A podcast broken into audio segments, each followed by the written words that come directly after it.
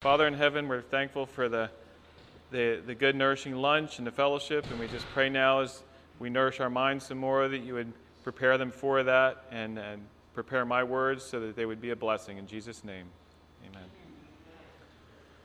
amen.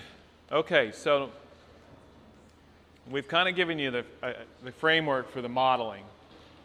Uh, we've defined some of the terms. So now we're going to go into the individual, the individual elements in that, in that model and see what's what with those and, and what they're involved in.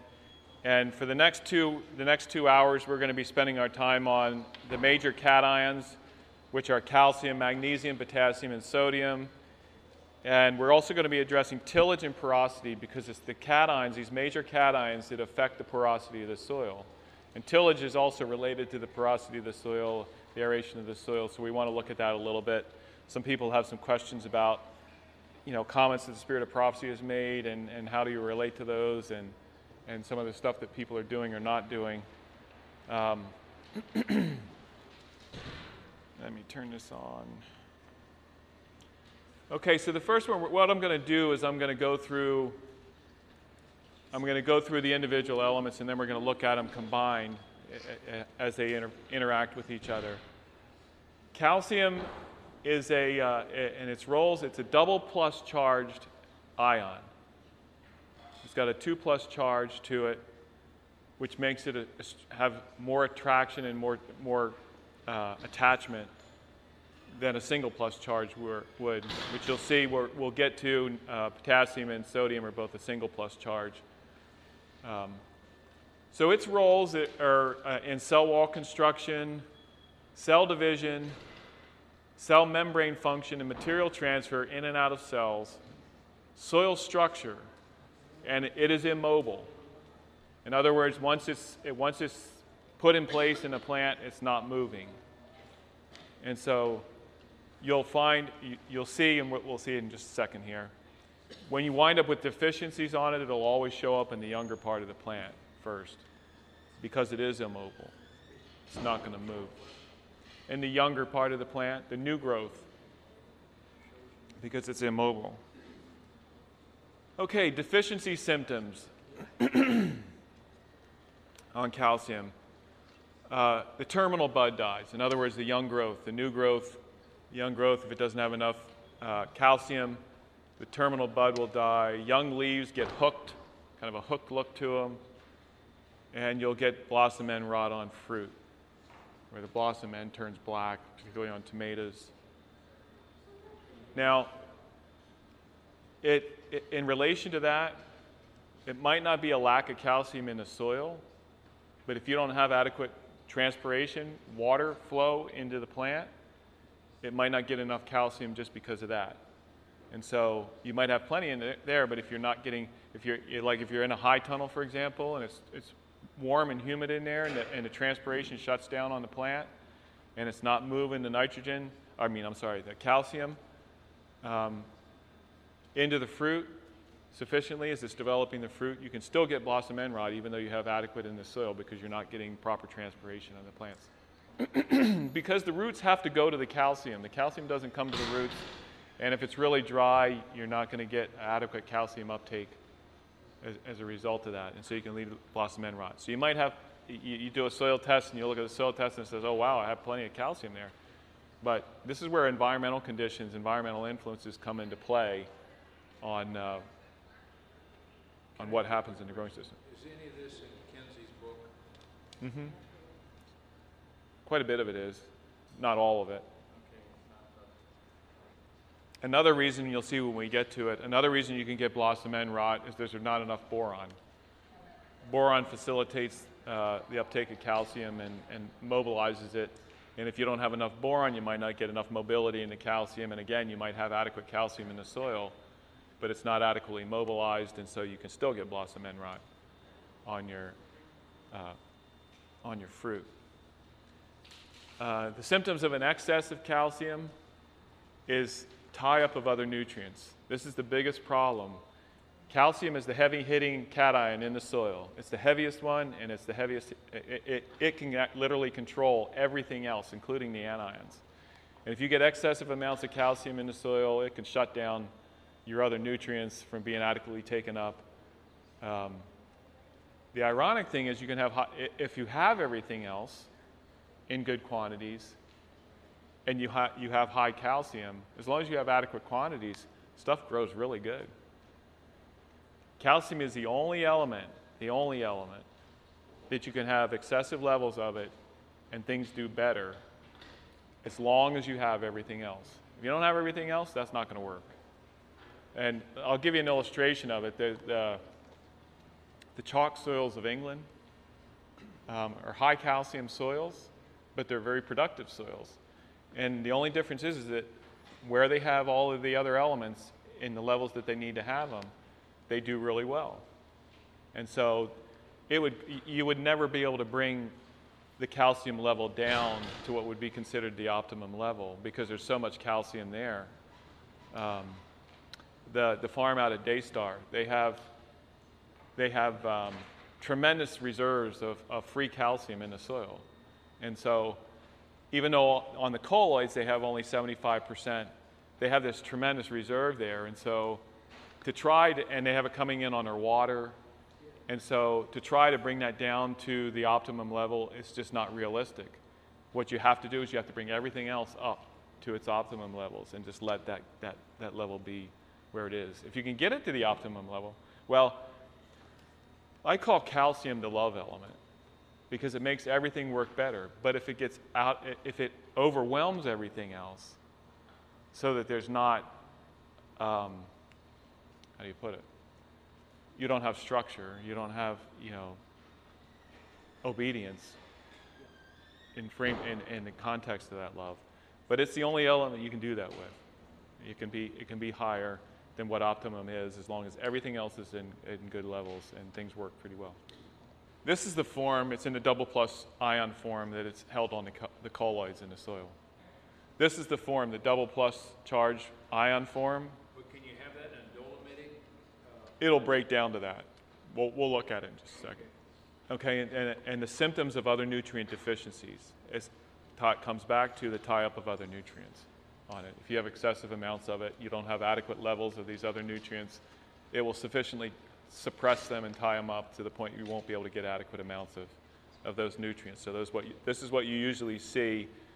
Um, one thing that I will say when we're talking about these deficiencies and excesses, almost invariably, plants are, are having hidden hunger when you can't see anything. They're already in hunger, but the symptoms are not manifesting themselves yet. And so that's why it's important to really know what you actually have to be sure that the plants are getting, you know, what they need to grow because a lot of times they're suffering from malnourishment and you don't know it because the symptoms have not manifested themselves sufficiently to, uh, for you to be able to observe it. What percentages begin to push the um, excess? If 68 is your ideal, It, it, if you if you have adequate everything else, you can be as high as 85%.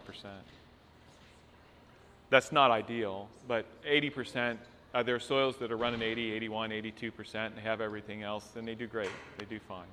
But I don't, you know, in saying that, you know, in the book, The Ideal Soil by Michael Astera, if any of you have looked at that book, he actually says to, to you should run your, your calcium at 83.5% if you're over a pH of 7.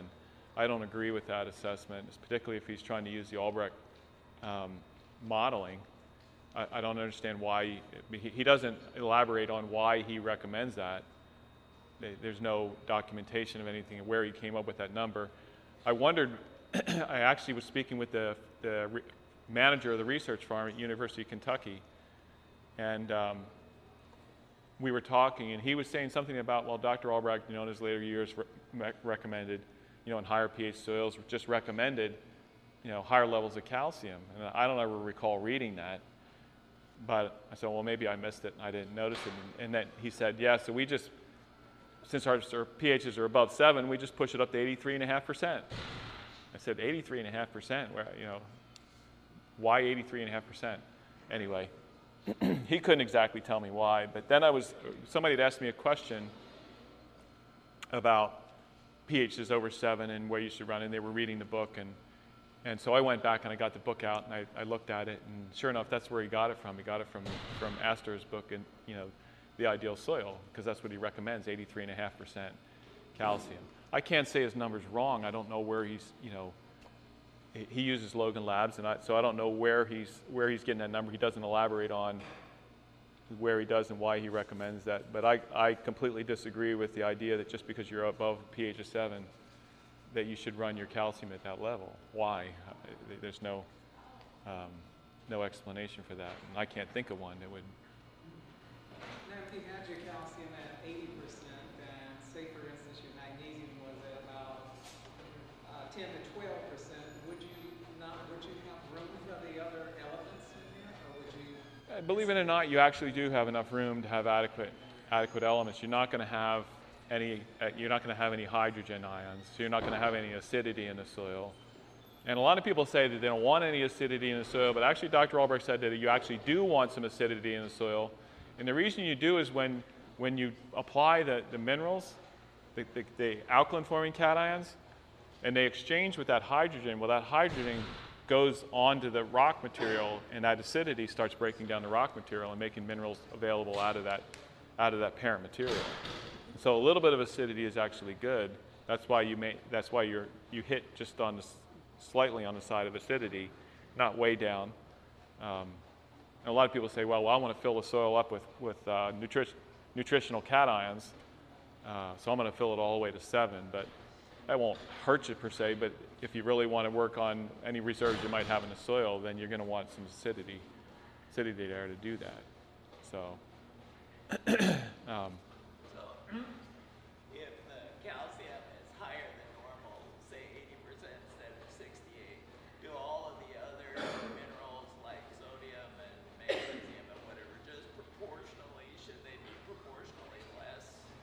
Just keep the proportion, but just percentage-wise less to keep it balanced? Is that how you? you don't have to, but you definitely don't want to have them above what your ideal levels would be. Because then you do start pushing out space on the, on the, colloid, the colloidal sites and, and uh, limiting your trace elements. So, because yeah, calcium will tie up, the, the others can kind of tie it up too. Yeah, I, I'm just kind of overhearing, but just a reminder, for audio you want to repeat questions, Oh, right, okay. otherwise they don't know what you're talking about. Thank you for reminding me of that. So the question was, the question was um, if, you're, if you're running your calcium levels that high, do you want to proportionally lower the other cations, the magnesium, potassium, and, and sodium? Uh, you'll see when we get to magnesium, there's only so much you can do. Go down with magnesium, and then you're going to be deficient. So you would run it on the lower end of those ideal levels, but you, you wouldn't go down too far on them. Okay, these are sources for calcium. Uh, you have high calcium lime, which runs between 30 and 38 percent calcium. 38 percent you don't usually see a lot of. That's a really high purity, high calcium lime, and it's got minimal magnesium in it. And it would be the, the material that would be preferred um, in cases where you have hi- high magnesium levels in the soil and you don't want to add anything to it, but you need calcium. It's one of the, one of the preferred sources on that. And they call that a lime, and I'll explain why they call these some things lime and, and why they're liming materials and why other things are not liming materials. Uh, and then there's dolomite lime. Dolomite lime is about 20 to 24 percent calcium typically, and 10 to 12 percent magnesium. It can vary out of those ranges, but that's typically about what it is. One thing I need to point out here when you're getting a limestone like that is how much of that you're actually going to get is going to be determined by the, the, the uh, size of the particles. And otherwise, um, how much goes through, you need 60% through a 100 mesh screen. The reason for that is you, the smaller the particle, the larger the, por- the surface area. And the larger the surface area, the more, surface, the, the more the microbes can work on it and break it down. So if you don't, you, we, I actually have to do a calculation to determine how much you're actually going to get. If you, you usually look at a three-year release, and so you have to actually do a calculation to figure out, based on what the, the screen size is, how much goes through what screen, is how much you're actually going to get in three years. The rest of it you'll eventually get, but it's going to be over 10 to 20 years. There are growers that I have who have, applied what they call agricultural lime. It's a, more coarse lime. There's not as many fines in it.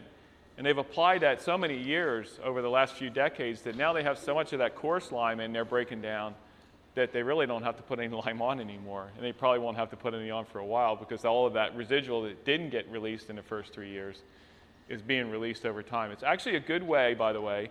A lot of people say, well, I don't want that coarse stuff because it, you know, if you need it right away, then a, a finer grind is preferable. But you can even take those coarser grinds because a lot of times you can get it for less money. They had it for sale up where we were for 50 cents a ton um, out of the quarry. You know, I would do an analysis on it and see what its fineness of grind is because, and then I could calculate out, well, if, if it was a, a fine enough grind that I could put it on and get it all in three years, well, if it's cheap enough, then if, even if I have to put three or four times the amount on, then I'm building that reserve in the soil that can be released down the road, and I could still get what I need in three years to get my, you know, get it back to where I need it to be. Um, so it's not necessarily a bad thing. It's just a matter of you're trying to restore the balance to your soil. You want to do it in the quickest time frame you can. Uh, they actually have finely ground materials that are go through 200, 300 mesh screens on this, and they'll release all of it'll release in six to 12 months. That's a fairly new thing within the last decade or so that's become available. So, and that was one of the reasons it would take three to five years to get your soil soil balance because you couldn't find a, a fine enough grind of limestone to get it to release out that any more quickly than three years. But now that they have the fine, they pelletize it, they finally grind it, and they pelletize it, and you spread it that way, and you can get it break down in six months or a year, depending on the conditions, and, and bring things up to where you need them to be a lot faster. Uh, another thing to know about dolomite lime, and I'll probably say it again, is that magnesium doesn't start releasing. This is another factor that has to be taken into consideration. Magnesium does not start releasing out of dolomite lime until the second year. It'll, all of it will release in the, in the last two of the three years, whereas the calcium, the high calcium lime will start releasing right away. Um, and it has something to do with enough calcium has to release out of there before that magnesium will start releasing out of it.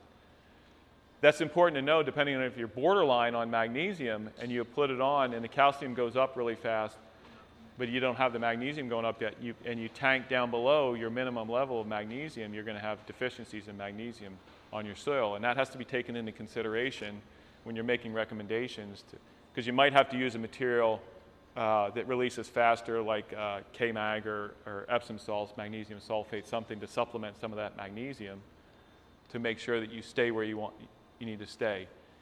I'm going to talk about it later. There's a one-to-one relationship between calcium and magnesium. This is one of the things that's missed in Astera's book that he doesn't take into, he doesn't factor in. If calcium goes up one point, magnesium's going down one point. If magnesium goes up a point, calcium's going down a point. And that relationship works pretty consistently until you start getting into very deficient low levels, and then there's more resistance to that suppression.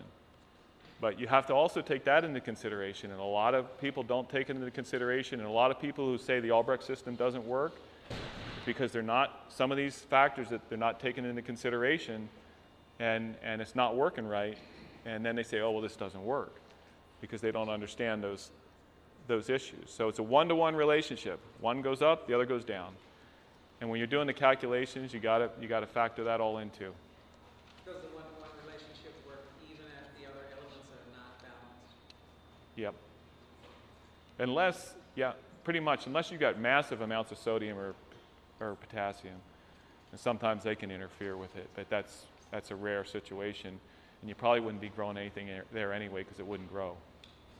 Because of the, exce- the excessive amount of those things. Did you say it was the magnesium or the, or the dolomite lime that uh, releases the second and third year? It's the magnesium in the dolomite lime. The magnesium component will not start releasing generally Now, after I told you that, there is a, a, a quarry in New Zealand, and the, the, the dolomitic lime they're getting out of that quarry will start releasing right away. Nobody seems to know why. It's just a different way, the way the deposit formed. It's, it, it does, but, but pretty much they, they, there, aren't any other cases of that anywhere else. So, okay, why do they call it a, lime, a liming material? It's because when the carbonate separates from that, it neutralizes the acidity in the soil. Um, and so you could put something else with calcium in it or magnesium in it, and it's not a carbonate, and it's not going to neutralize the acidity. And so they don't call it a liming material. But if you need the material, it's irrelevant whether it's a, it's a, a liming material or not. Okay, so the, the third source is gypsum. Gy- gypsum is the stuff they make the sheetrock out of, and your. Now, don't, by the way, don't ever use sheet. Don't ever grind up sheetrock and and uh, put it on your soil. It actually has a bunch of chemicals in it, to binders. They actually use potassium sulfate, which is also another good source of, of fertility, to solidify it, to set it up. But the, the glues and everything, the stuff they use in the paper is not, not really, not really the greatest to be putting in your garden. Gypsum will not affect the pH like the liming materials will because it doesn't neutralize acidity. It's usually 20 to 24 percent calcium and 15 to 18 percent sulfur. In the, in the soil analysis that I use by Kinsey Ag, you must have 60 percent saturation of calcium before you start using gypsum. This is another factor that's not taken into consideration. If, before you start utilizing gypsum, if you don't have 60 percent saturation of calcium, on those colloids before you start, even though you're adding calcium with that gypsum, it'll strip calcium out of that soil. And nobody's quite sure wh- what the, the, the, the yeah. It solubilizes it, and calcium already leaves really easy with nitrogen and other things. And so, uh, but you have to have at least 60% saturation. Now, I, I can't tell you what that number is on other soil tests, so don't take it if you're doing a different soil test and they've got a different percentage there. I, I don't know what that number would be. But this is another factor that's missed a lot of times. And, and um, so you can imagine when I was telling you about that, or, that orchard over in North Carolina, they put four tons of gypsum on. That's at four tons of gypsum, that was 1,200 pounds of sulfur that they were putting on. And the way you get, the way you get cations out of the soil if you have excesses, which we'll talk about more when we get to sulfur, is with sulfur. Sulfur will leach these, all of the major cations, it will leach all the cations out of the soil if you have it in excessive quantities. And since this is a double plus charge, for every pound of calcium, it'll take two pounds of sulfur to take any ex- excess out of the soil. For every what? For every pound of calcium, you'll need two pounds of, of sulfur. For each charge, you're going to need a pound of sulfur. So, two pounds of sulfur to remove one pound of calcium. Will that also be, a- will that also be a factor for, um, if you're low in sulfur? Would it also be a factor? Would you still leach calcium out if you're low in sulfur and it's sticking? Do you- won't. No, you won't. It's only if you have. If it's only if it's surplus sulfur. If you only have enough on there, and this is another thing you have to take into consideration. You don't want to put more sulfur on than you need. If you've got good levels, and you put more sulfur on than you need, you're going to be leaching stuff out and losing it, and, and just wasting it. It's, and it won't be. So, if like the soil on the corner has very high calcium levels, yeah, definitely it has that. And if the sulfur is pretty close to adequate currently, um, would, would it be advisable to add some more sulfur in order to kind of balance down the calcium a bit? I would have to look at the whole picture and see, you know, what the rest of the cations looked up, look like because it'll go after what's in excess the most. Okay. And so it may be that magnesium is what's in excess the most, and it, it'll target it. It'll target it more than it would the calcium. So, but if you had excess of magnesium, you need to get rid of it too. Well, it'll always go after what's in, the most in excess and pull it out. It really stabilizes down as it gets. That's another indicator that the model's correct. The closer you get to the to the uh, the ideal percentages that you want, the more they just stick around like that. They don't, they don't go anywhere unless they're taken out by the crop. Okay, marl is a, uh, is a, a material that they, they get out of the ocean. And it's 30 to 38% calcium and has clay impurities in it. It's a great source if you can get it. It's usually fairly inexpensive, um, primarily for calcium. Oyster shell lime is also 30 to 38% calcium. Oyster shell lime is usually a, is usually a coarser material, and so you're generally you're not going to get. It's, it's usually easy to find because they use it. People are raising chickens for, for as layers for eggs, they'll feed them oyster shell lime to give them the extra calcium that they need. So a lot of times feed stores will have the oyster shell lime. The, the problem is if you look at it, you open the bag and you look at it, there's a lot of big pieces in it, and so it'll take quite a while for it to break down. Other source is rock phosphate. If you need phosphate, most phosphate sources, natural phosphate sources, are about 20% calcium. Sometimes it's as high as 25%, and about 20% phosphorus. Actually, it's 20% phosphate. I'm sorry, not. There's a P there, but it's, it's actually 20% phosphate. I'll talk about that, you know, what the difference is and why. It's a weird thing, you know, when they, when they put those numbers on the bag, if you ever got a bag of fertilizer and you have the three numbers there, when they, when the number that's on there is based on phosphate instead of el- the middle number, instead of elemental phosphorus, and the last number is based on potash, K2O, rather than K, it's rather than elemental potassium. And nobody seems to know why it's done that way, except that that's the way they started doing it a long time ago. And, and somebody said, well, it's so that you think you're getting more fertilizer than you, you are, what you're paying for by putting it on. And an interesting phenomena with this, with that reality, and I'll, I'll probably touch on it again when we get to phosphorus or sulfur, is that phosphate, phosphorus is considered a major element in its requirement. But sulfur, it doesn't leach. Sulfur leaches. And if you take sulfur, which is usually measured in elemental form, and you turn it into sulfate, convert it to sulfate, which is the form that's used by the plants, um, pound for pound, it's almost the same, the requirement. And if you're growing vegetables, particularly high sulfur requiring vegetables like the alliums and the brassicas, things like that, which are uh, alliums are onions and garlic and that type of thing, and Nebraska broccoli, cauliflower, high sulfur requiring crops, they're pulling more sulfur than they're pulling uh, phosphorus. But they'll compare them apples to oranges and say, oh, well, we need all this phosphate and we don't need very much sulfur. But if you convert it up to the sulfate form, so you have apples to apples, or you, consult, you convert the phosphate form down to elemental phosphorus, pound for pound, they're, they're equal. And in sulfur leaches.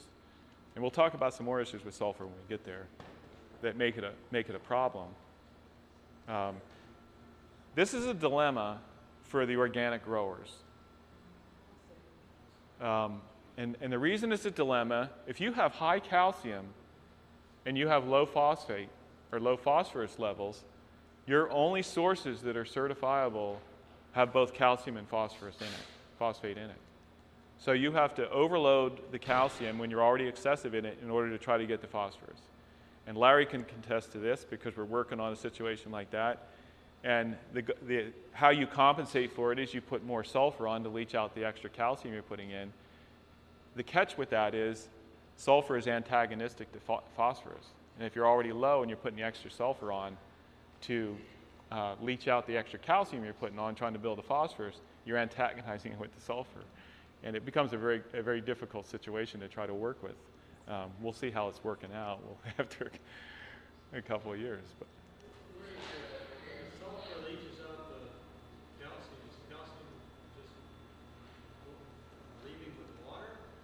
It's leaving with the groundwater. groundwater? Yeah. Now, if you're like out west where you got in a dry climate and you're not moving enough water and eva- you're getting more evaporation than you're getting infiltration, it'll bring it up to the surface. And it'll leave it on the surface. The water will evaporate and the, the calcium will stay there and you'll see it as a you'll see it as a white crusting on the surface. That's not always sodium salt. It's it's mineral salts. And so Yeah, when I was out in, we were out in Colorado for 20 years, and, and we had to really be careful. We made sure we ran enough water to get that water to go down out of the root zone and not come back up from evaporation. Most people do not use enough water in a high tunnel greenhouse situation. I, you know, almost every sample I've gotten out of high tunnels and greenhouses, they're having an accumulation of salts in there because they're not running enough water through that soil. And that goes for high rainfall areas as well as low rainfall because in a high tunnel, it's not getting rained on. And so if you're not putting enough water in there to, to leach it down out of the root zone, it's going to, it'll actually, it can actually come up and get into the aerobic zone. And then your EC, your electrical conductivity, climbs because of all the soluble salts, and that starts burning your roots and causing all kinds of problems. When I run my drip tape in my greenhouse, I had excess sulfur because I wasn't putting enough water to leach it out. Mhm. It almost looked like um, phos- Tennessee brown rock phosphate accumulating on the surface. When I did flood irrigation, it started to mitigate. Would that be the same principle? Yeah, it's being held up, it's being kept up there by the sulfur. Yeah, kind of a brownish, it's kind of a tan. Yeah, yeah. It's staying up at the surface. It's not actually getting wet and being in, infiltrated down into the.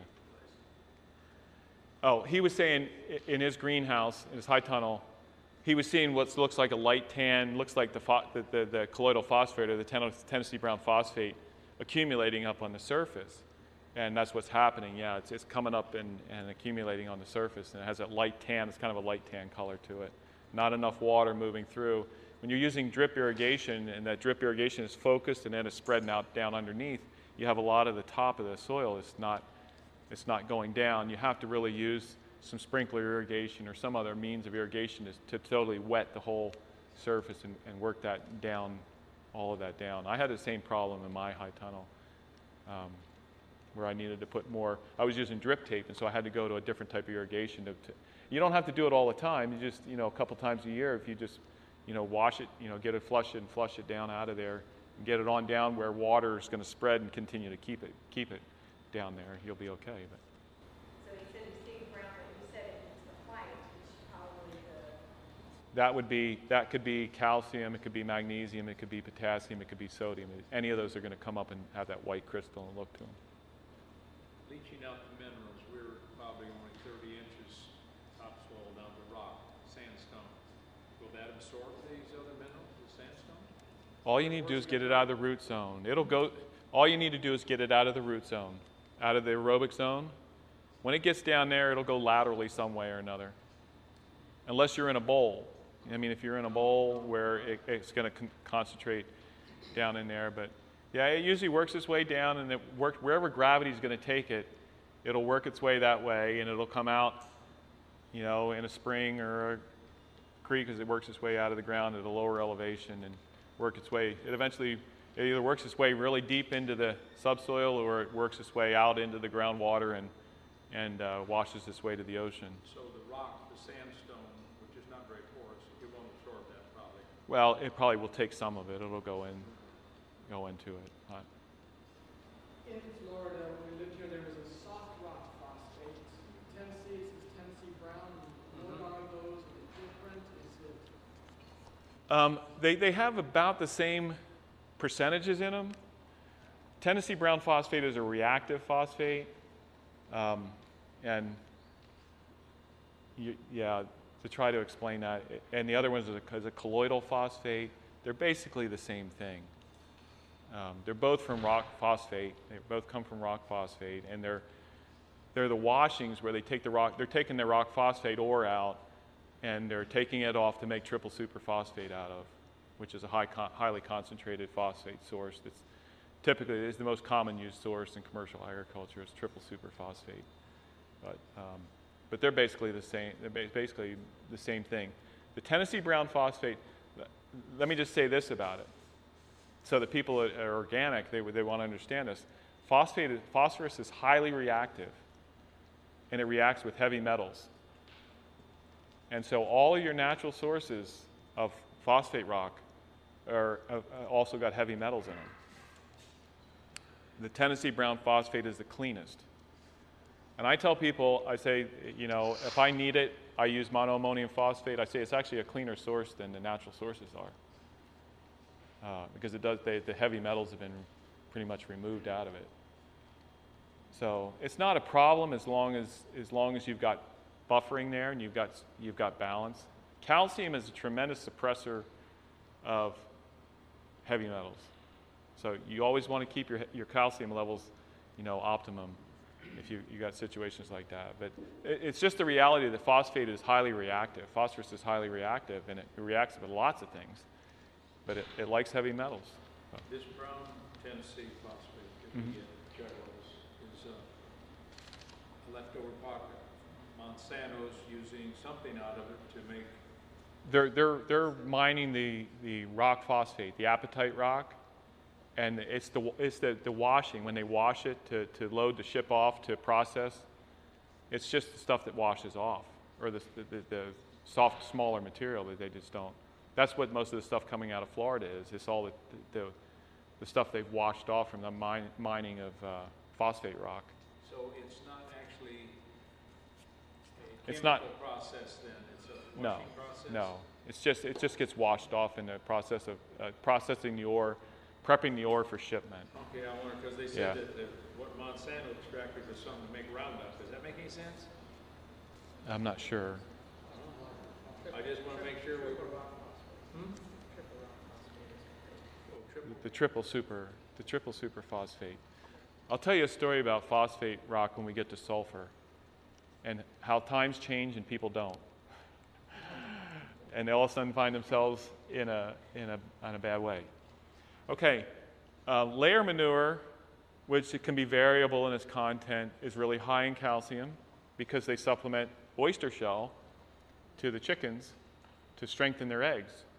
And so most of that calcium goes on through and winds up in the manure. And so if, you, if you're looking for calcium and you want some other nutrients with it, if you could get a composted layer manure uh, compost, you'll get really high calcium levels in it. While I'm, while I'm doing that, just so I don't forget, copper, if you need copper, turkeys, turkey manure is really high in copper. Copper, uh, turkeys are very susceptible to aneurysms. Copper is used to build collagen, the stuff that makes your skin elastic, your, ve- your blood vessels, you know, elastic, so they give, stretch, and give, and, but they don't break. Turkeys are really susceptible. they- don't they don't utilize the copper very well, so they have to supplement it to them. And a majority of that goes through in the manure too.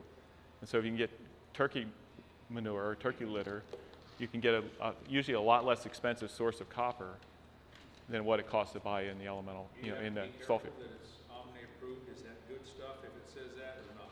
They usually they usually approve it. No matter. But you would have to ask your certifier. Chickens or the turkeys were taken care of, or, I'm, I'm just, I don't know. They probably do. You would not believe the stuff that's okay as long as it's natural. so, yeah. The, the manures you get to be certified coming out of like the KFC, KFC chicken plant, after they go through the composting process. Right, yeah. They're supposed to be composted first, and then, um, of course, you know, what people call compost sometimes is questionable, but sometimes it's just aged manure. Because they, the reality is they're feeding them so many antibiotics and hormones, so many drugs and everything. The antibiotics are killing off the microbes that would, would normally break down the manure and compost it. And so then it just sits there and ages because they, unless you inoculate it, if you inoculate it and, and uh, Most of them are using a, a heat treatment facility for a certain period of time, which re- resembles composting. right. That's how they get their temperature for the range of time it's supposed to be. At. So the heat, the heat will, will kill weed seeds and stuff like that, and possibly pathogens, but you really didn't compost it. It didn't really break down into actual compost. People find their way around all kinds of things in ways you would, would stand your hair on end if you knew them all. So, um, does somebody else have their hand up? There's this one here. Okay. Um, and the last one is industrial byproducts. It's variable. I have kiln dust here. Sugar beet waste. They filter sugar beet juices to, they- when they're making sugar, when they're squeezing the juices out of sugar beets. They filter it with, with uh, high calcium lime. And you can usually get it pretty, if you're close to a sugar beet processing plant, you can usually get it for near nothing. Um, just for to haul it away, because they get mountains of it and they. Right. So, so a, a big chunk of sugar beets are now GMO sugar beets, and so you've got that reality that's coming into play. Um, the reason I say this is a fundamental course because I could bury off on every single one of these and start talking about all these issues that you need to. Um, so what you need to do is you need to get fundamentals first, and then you need to start looking at refinements of how you make. You know, I need to take this into consideration and that into consideration. A lot of people don't want to use any animal products because of the, the, the high levels of, of drugs and, and stuff, and it's not degrade not degraded. Um, so, but you even have plant-based products that that um, can be a problem. I mean, if you're using cow manure, they're all eating they're all eating GMO corn and soy and and uh, all of that, and it's not it's not degraded.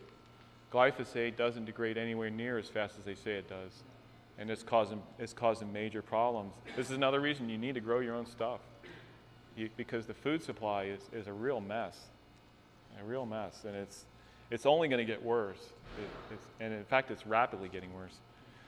So anyway, but that yeah, that that given that they're all GMOs now, that that might not be the greatest source. They use they also use it to scrub, uh, or it's kiln dust and, and um, cement processing and everything like that. Uh, there's there's a few other sources like that. Some people, if it's, cl- close to them, they can get it really cheap. The second most important thing to good information from a soil test is to use the right materials. And so some of these materials, given the overall scheme of things, are okay, but if you have a better source, then you'd be better off. I just put it up there because those are sources, and, and there's a lot of, a lot of people that use them. What's the difference between kiln dust and Portland cement? What you- Uh, not a whole lot. So, The other is because of proprietary mixes, the Portland cement you're talking about, you don't wanna use Portland cement, it's got all kinds of stuff in it. yeah, this is before this is before they. Find out what's in it, I've tried for years. you know, it's just straight Portland cement, the, the actual compound, not after, I know that they're adding tons of chemicals to it after, but in the processing of it, this is the dust that's generated. It's prior to when they add all the other additives to it, so. So, but I don't know, I mean, that stuff changes, You've gotta stay on top of it the whole time, because it could change, and you thought it was this way, and it's not that way anymore, and we'll see that when we get to sulfur. A lot of things happen like that. Okay.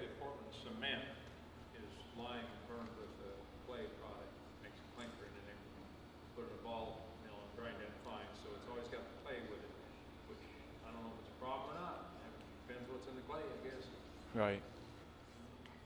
Okay, so we'll move on to magnesium. Magnesium is also a double plus charge cation. Because they're double plus charge cations, that's why magnesium and calcium vie with each other. That's why they have that one to one relationship.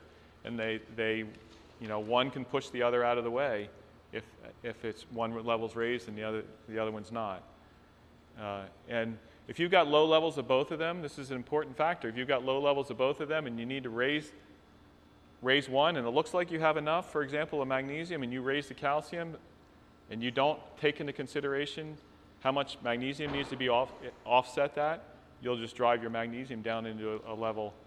And I'll talk about that issue in just a second here. You'll drive it down into a deficiency level, um, just raising your calcium to where you need it to be. It sounds kind of weird, but you need to raise them both together. Even though it looks like you have enough there, you need to put more on in order to offset the influence, the suppressive influence of the calcium. Okay, so it's part of the chlorophyll molecule. It's actively involved in photosynthesis. It aids in phosphate metabolism. It's actually involved in a lot of me- metabolic activities. It activates several enzyme systems. Remember, I talked about the enzyme systems and hormone systems? The enzyme systems require minerals. Minerals are cofactors for all of these enzymes. And in the Krebs cycle that produces energy, there's minerals that are, are cofactors in those enzymes that, that generates all that energy in there. And if you're missing one of them, then you disrupt, you, you don't get all the energy out of that cycle that you should get. And you also wind up accumulating certain elements because they can't do their job. And you can get an accumulation of, of a, a trace element in there that begins starting to cause problems because of, that, because of its buildup, because you don't have a balanced system running there, because you're missing some other trace element. Supposed to be there as a cofactor. Uh, it's involved in soil structure, like I said before, and magnesium is mobile. So the plant will take and move it. If it doesn't have enough, it'll take and move it from the older leaves to the newer growth. And so your deficiency symptoms will usually show up on the older leaves of the plant first. So it'll be the older part of the plant that you'll see, see the, the symptoms on first. And that deficiency symptom is a yellowing, mottling of older leaves. So your older leaves, if it starts to get that kind of a mottled yellowing look to them, that's an indication of magnesium deficiency. And the excess symptoms of excess is, uh, are actually similar to the deficiency symptoms. But you usually don't get an excess unless you're applying, and I'll, t- I'll explain why. Magnesium is made available in a very narrow range. I've got my, my ideas about this element and what it represents, but I'm, I'm not ready to go there yet. But it, it has to be in a very narrow range. If it goes below 10%, you won't get enough. If it goes above 20%, you won't get enough. And the only, the only way, the only reason for that is the higher the magnesium goes, the tighter the soil gets. And it gets locked down between the clay plates, and it's not available. And so you can have, their soils with 25, 30%, 35% magnesium, and they've shown deficiency on the, on the plants, and you have to actually come in and put foliar magnesium on when you got all this magnesium in the soil. But it, it, it's only available in that narrow range. And the higher you go, 10 to 12 percent, 12 to percent is optimum in most cases until you get into the lower CEC soils. But from 10 to 12 percent, once you start going up above 12 percent, it starts getting harder and harder to get it. So, sulfur, elemental sulfur. Same as it is for calcium, a pound for each charge, so two pounds of sulfur will remove a pound of magnesium. Okay, these are your sources for magnesium. Dolomite lime again. Again, you need to take and remember that you have to keep in mind that magnesium will not start releasing out of the dolomite lime until the second year, starting in the second year, not the first year. And so you need to make sure it's not your magnesium levels are not going to go below the minimum levels until that starts releasing. Otherwise, you have to supplement it with one of these other two materials here that are more soluble to offset it. There is uh, Sulpomag and K-Mag. Those are two brand names of what is potassium, uh, potash of magnesia sulfate. Sulpomag. Sulfate, it's sulfate of potash magnesia is what that's short for. It's a potassium magnesium sulfate. That's easier to say. Uh, K-Mag is just another brand name for the same thing. It's typically 22% K2O. You see I put K2O there. Uh, if you wanted the actual elemental K, you'd have to multiply that by 0.83 to take the, the oxygen out to get what your actual percentage, which is, is actually uh, it's uh, 1.83 or something like that percent, or 18.3 percent. It's not actually 22 if, it's, if you're looking at actually elemental potassium. 11% magnesium typically and 20 to 22% sulfur. Most of the most of them are 22%. There's a certifiable organic mine source that's only 20% sulfur.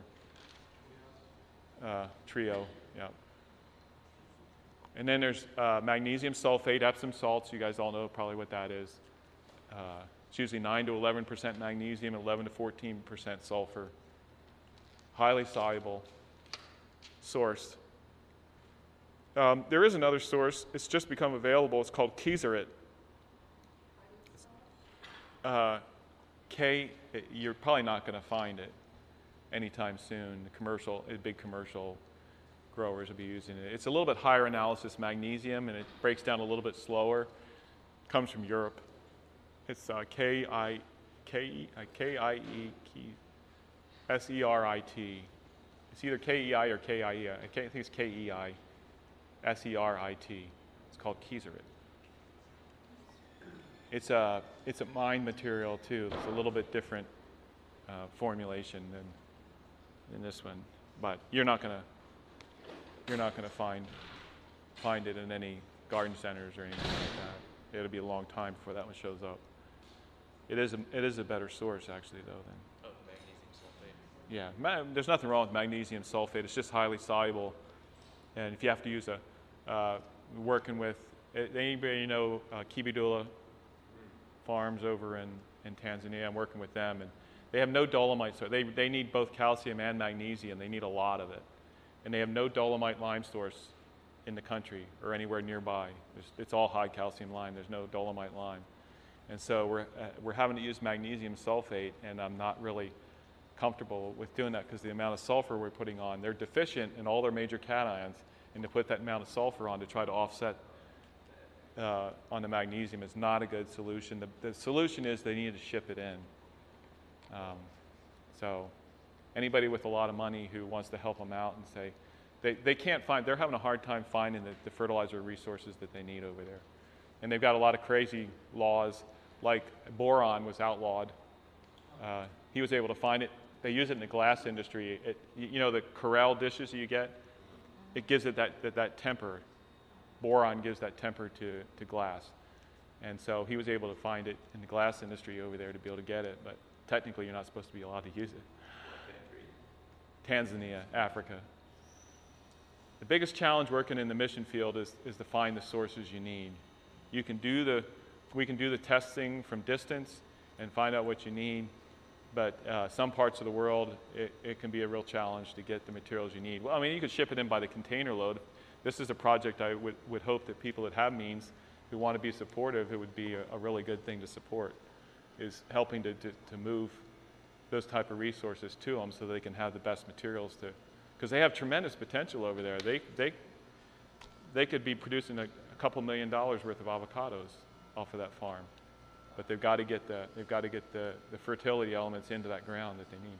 Okay, I talked about that one-to-one relationship of calcium and magnesium. Uh, when you're applying calcium, you have to take this into consideration in order to make sure that you're not going to undermine, in order, you know, if you want need calcium. And it can look like, uh, and I've seen this done on growers, and they came to me after they had a problem, and uh, you always wind up getting people's problems.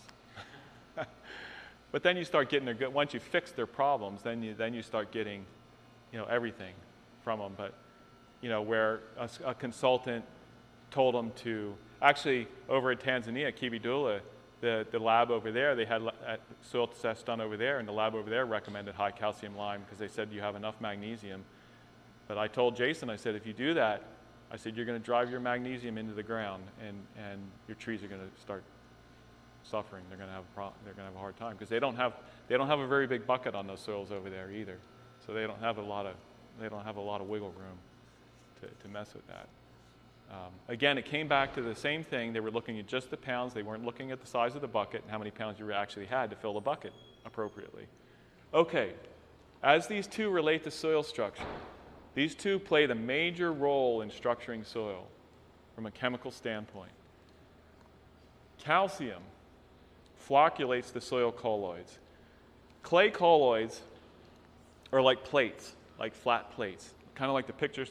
I'm not a great artist, but uh, kind of like I have, I've drawn there, kind of like a plate structure.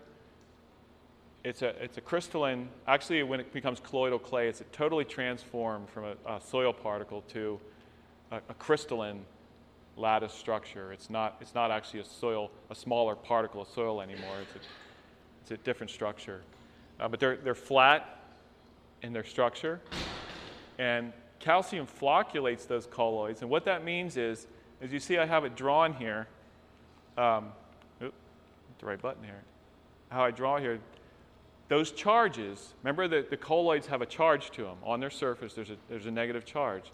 And those charges on the calcium ion will att- attract to that. And the way it attaches tends to be in a, a edge to edge attachment and a face to edge attachment, like that. Magnesium, and it increases pore space. And I think if you look at this, can you see how this would make more pore space? Over here, magnesium aggregates the soil colloids. In other words, what it does is it, it's face to face. It, draws them together face to face like that. And so you can see how that would tighten the soil up. It would decrease pore, out, pore space that way. And it's the, that's why calcium needs to dominate the soil. That's why you have 68% calcium. You want 60, in, in general, it's 60 to 70, I'll say this, it's 60 to 70% calcium typically, and 10 to 20% magnesium. And where you get into the lower calcium percentages and the higher magnesium percentages is when you go into the, the lower CEC soils where you just can't keep enough pounds there because the bucket's just not big enough. And so you have to make sure you can keep minimal magnesium levels there. And you can actually go low enough where you have to go above. And you want these two to add up to 80% all the time. You want it always to add up to 80%. If it adds up to more than that, there's more there than it's showing. Uh, I'll give you an illustration. Let's say you had, let's say you had 75% calcium, which is not bad. I mean, you want 68, you're higher than you want to be, but it's not too bad. You have 75% calcium, and you have 15% magnesium, which is also not too bad. You're close to where you want to be. How, what does that add up to? What's 75 and 15? 90. That means there's a lot more hidden magnesium. It's typically magnesium that's hidden. And if you brought that calcium for every point, remember, for every point one goes down, the other goes up. So you had 15% magnesium, 75% calcium. If I take that down to 68 where I wanted it, how many points did I take off? Seven? I need to add that seven to the 15. Now what do I have? I have 22% magnesium. That's what the physical reality, the physics reality in that soil is. Is 22. It's, it's a tight soil, even though it looks not bad. If they add up to more than 80%, you've got more there, and it's typically magnesium influencing, adversely influencing. Uh, but there are cases where the calcium is actually, the calcium went the other way, the soil gets too loose and fluffy, and it gets, just gets light and fluffy, and, uh, and it can blow away and wash away. So what approach would you take in a soil like that with the, I would, I would put sulfur on, and, sulf- and, and any amendments that I needed that were in sulfate forms, I put it on to take, have the sulfur start pulling them both down. Yeah. You have too much of both of them. And particularly the magnesium, you have way too much. When you get up over 20%, you got it actually interferes with what I didn't say, but it interferes with nitrogen utilization. It takes way more nitrogen in a high magnesium soil to grow stuff because the, they can't get to the nitrogen. It's just the soil's so tight, you can't get to the nitrogen. Would you say that you see on, is it common for you to see people who think they have clay soils that actually have like not clay soils because of that? Yeah.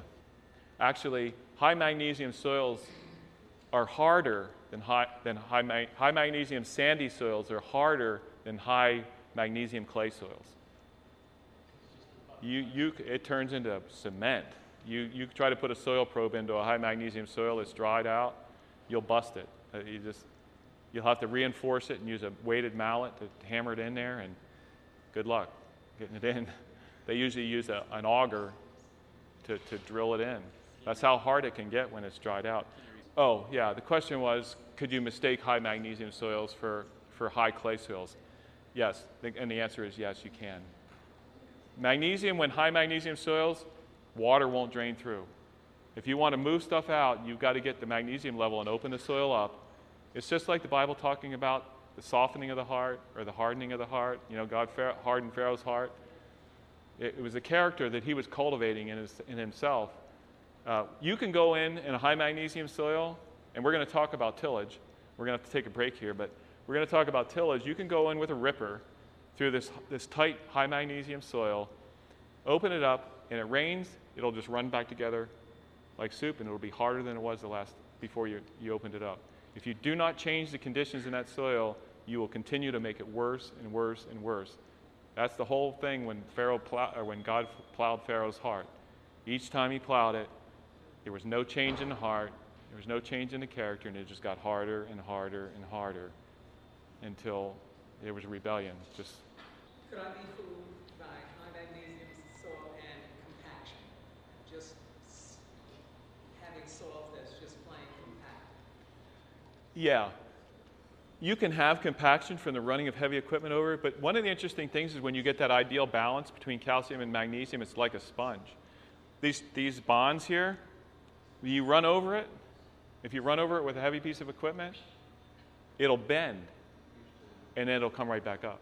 Now, when I say it'll come right back up, it may take a few days for it, or a week or so for it to come back up into, into position. But it's going to want to go back into the bonding that it has. So it acts kind of like a sponge effect to prevent compaction in the soil. And it's really hard to create a lot of compaction in a soil that's got balanced calcium and magnesium in it. Usually, when you get the compaction, you have good calcium levels, is because you have too much magnesium too, and you're above 80%, and you get a lot. You, you got a lot more compaction because of the high magnesium, and it, the calcium can't have that that full effect like it would otherwise until you get that magnesium out. This media was brought to you by Audioverse, a website dedicated to spreading God's Word through free sermon audio and much more. If you would like to know more about Audioverse, or if you would like to listen to more sermons, please visit www.audioverse.org.